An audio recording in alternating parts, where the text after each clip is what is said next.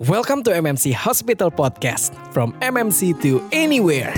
Halo Metro Friends Selamat datang di podcast MMC Hospital Platform informasi dan edukasi kesehatan yang menarik Mudah dipahami dan pastinya seru. Dibawakan oleh para ahli seperti profesor, dokter subspesialis, dokter spesialis, dan juga para dokter yang ada di MMC Hospital. MMC Hospital Podcast hadir sebagai media yang kredibel serta faktual. Tidak hanya itu, kita juga akan mengundang para influencer untuk berkolaborasi dengan para expert kami.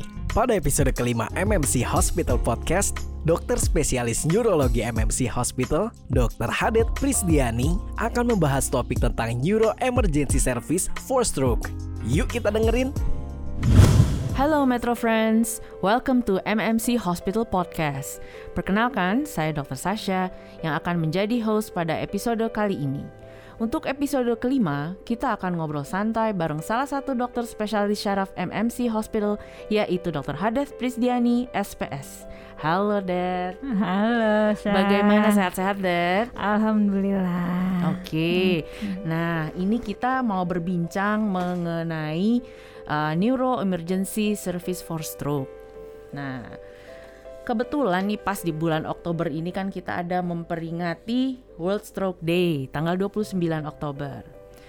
Saat ini kalau kita melihat di Indonesia itu bagaimana angka kejadiannya ya, Dad? Oke. Iya, Syah. Hmm, memang bulan ini bulan stroke ya, Syah ya.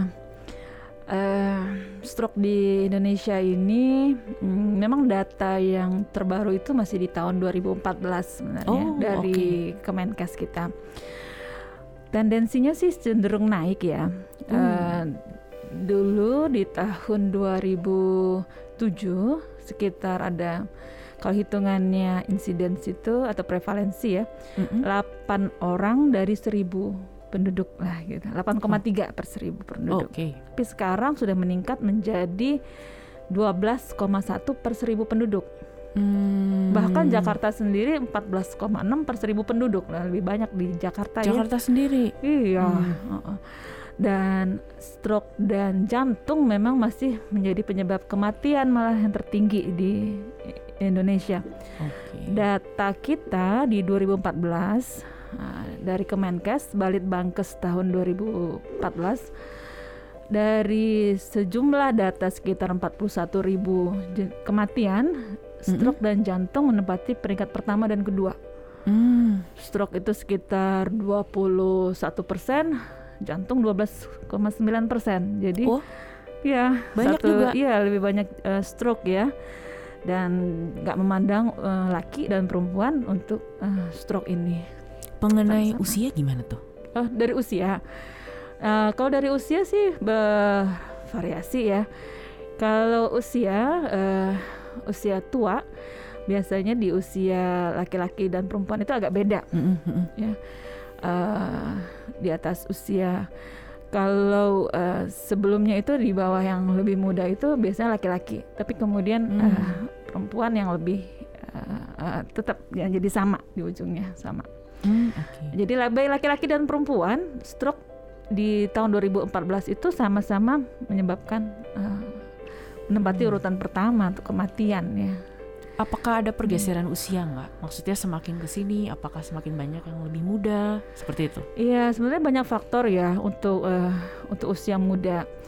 Eh, kecenderungannya yang kita dapati di rumah sakit ini juga beberapa pasien yang usia muda sudah ngalamin eh, Meningkat stroke. ya? Iya, meningkat. Hmm. Terakhir itu masih di usia 30 sudah mengalami Wow. suatu stroke yang lumayan ya. Hmm. Tapi usia muda untungnya mereka itu cepat cepat datang ke rumah sakit ya. Ah, Nah, oke. jadi awarenessnya sangat baik sehingga pertolongan yang bisa kita berikan pun sangat cepat. Nah, ini pun eh, eh, bermanfaat ya untuk Mm-mm. pasien itu sendiri karena efek kecacatan, efek Mm. kematian akibat stroke, jadi bisa kita eh, tekan. Mm-mm. Apalagi apabila dia datang ke rumah sakit kita dan eh, dalam golden hour Mm-mm, ya mm-mm. jadi masih ada tindakan yang spesifik bisa kita berikan agar eh, kondisinya cepat membaik Hmm. ya Makanya kita berikan namanya pelayanan Neuro Emergency Service for Stroke. Untuk masa-masa kritisnya itu iya, ya. masa-masa Hmm. kritis. Kalau kita bagi stroke itu kan ada dua macam ya, Mm-mm. stroke penyumbatan dan stroke perdarahan. Benar. Yang sangat krusial eh, bisa segera kita berikan pelayanan adalah eh, untuk kasus yang eh, stroke penyumbatan Mm-mm. dalam onset waktu kita berharap bisa dalam waktu tiga jam sudah ada di rumah sakit. Oke. Ya paling jauh empat setengah jam. Mm-mm. karena kita bisa memberikan suatu layanan eh, apabila eh, masuk kriteria inklusi Hmm. pasien dapat memperoleh pelayanan ini pemberian namanya ada obat eh, menghancurkan bekuan darah Mm. namanya eh, trombolitik intravena